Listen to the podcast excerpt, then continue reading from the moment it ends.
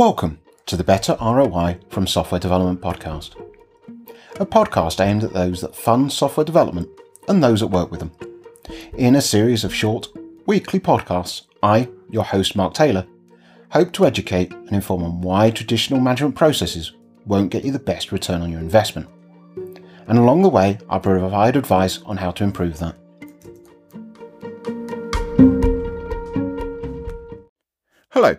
And welcome back to the Better ROI from Software Development podcast. In this episode, I want to look at how we think about cost within software development. Specifically, moving away from the traditional capital expenditure CAPEX and operational expenditure OPEX models to a transaction based cost linkage. Now, you might be asking yourself, why is this important to me? Well, in today's competitive business landscape, having a clear and accurate understanding of your costs is more crucial than ever. It allows you to be better managing resources, making informed strategic decisions, and ultimately maximizing your ROI. But before we delve further, let's quickly define CapEx and OPEX. In the world of software development, CapEx typically refers to the upfront costs incurred when investing in new software development projects. This might include costs for hardware, licenses, or the development of a new software product.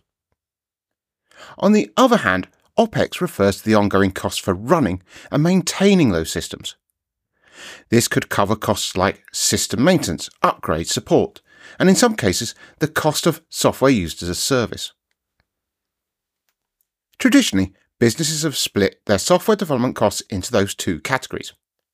However, this model is not without its flaws. It can often be challenging to accurately track those costs and tie them directly to specific outcomes in your software development projects. That's where transaction based costing comes into play. Before we move on to transaction based costing, let's go a bit deeper on understanding CapEx and OPEX, where they excel and where they leave some room for improvement. CapEx and OPEX models work incredibly well in static environments, where initial investment and ongoing costs are predictable. They offer a clear distinction between the upfront investment, like procuring hardware or developing a software program, and the ongoing costs to maintain, upgrade, or support these systems. However, the software development landscape is anything but static. Technology evolves at a lightning fast pace, and businesses' needs can shift unexpectedly. In a dynamic environment, capex and opex models can become a bit murky.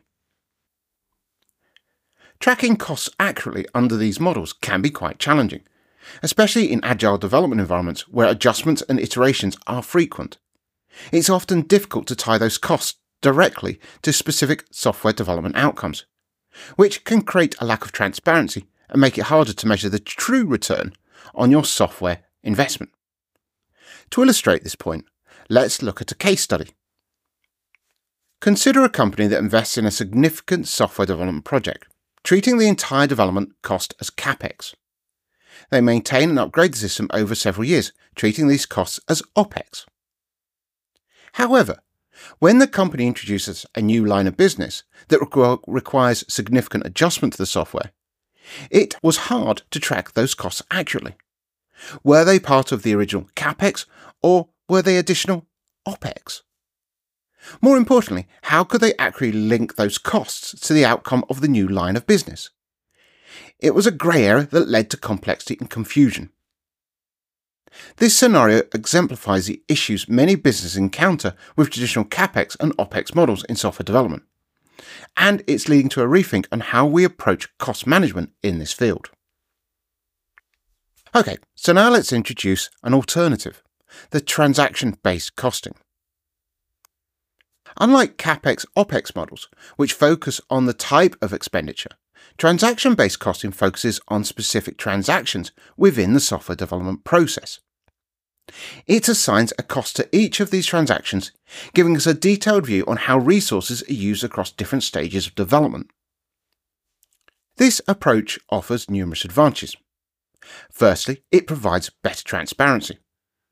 By linking costs directly to specific transactions, we can see exactly where and how money is being spent.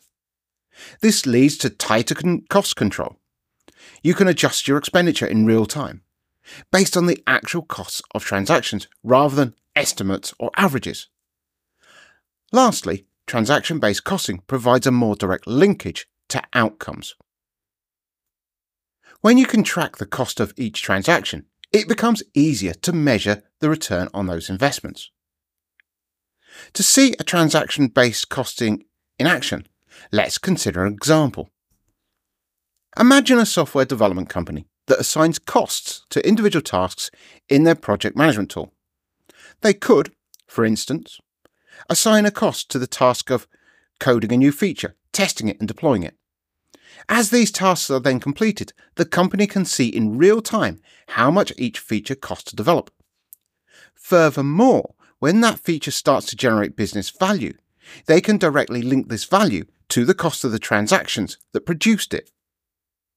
In this way, transaction based costing provides a clear, granular view of expenditure, allowing for better cost management, improved decision making, and ultimately a better ROI on the software development efforts.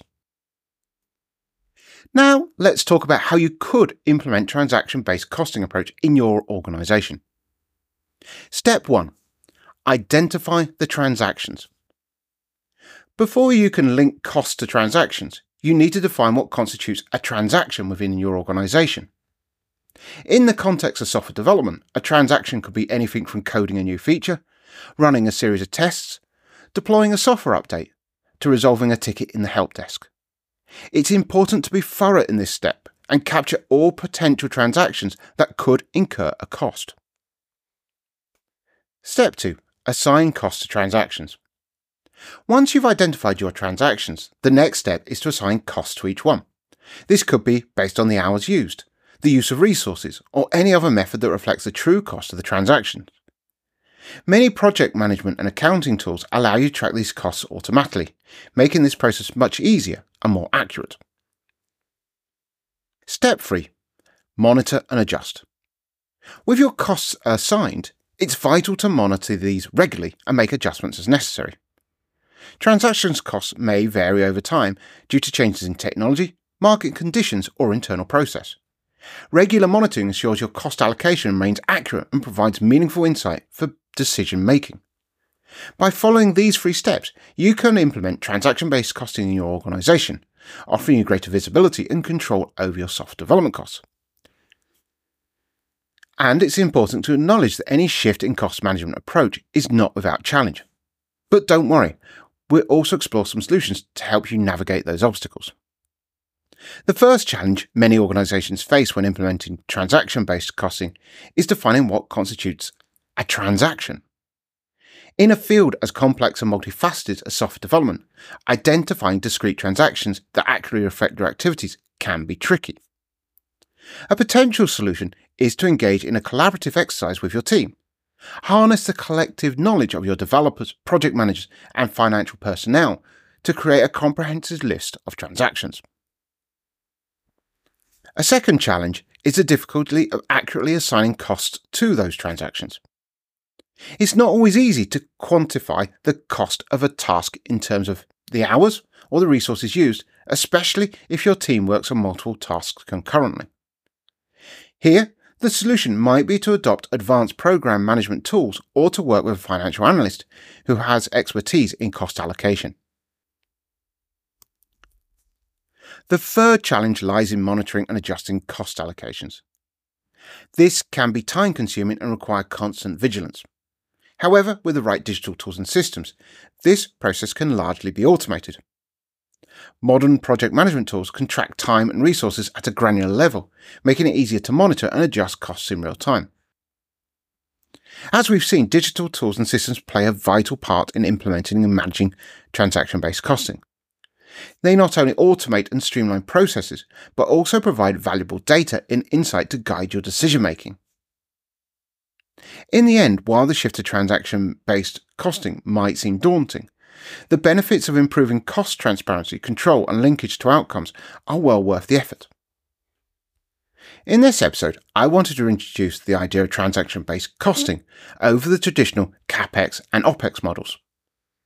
Let's quickly recap the key points we've covered.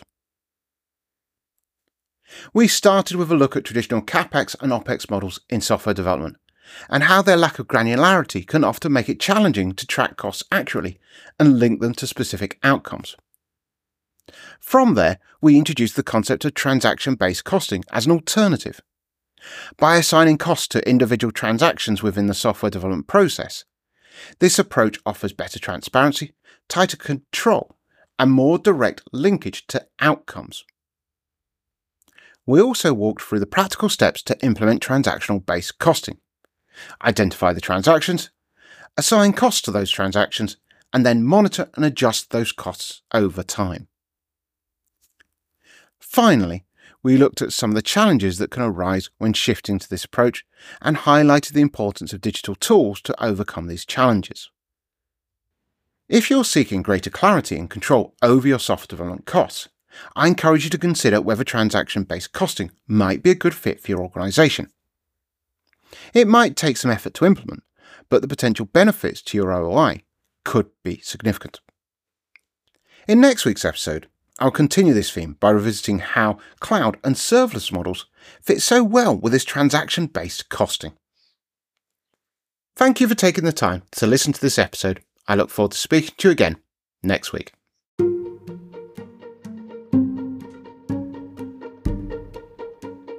This podcast has been hosted by me, Mark Taylor. It has been provided by Red Folder Consultancy Limited a consultancy that can help you achieve better return on your software development investment. You can contact them at red-folder.com or reach out to me on Twitter at redfoldermark. If you're getting value from this series, please tell a friend and help me grow my audience.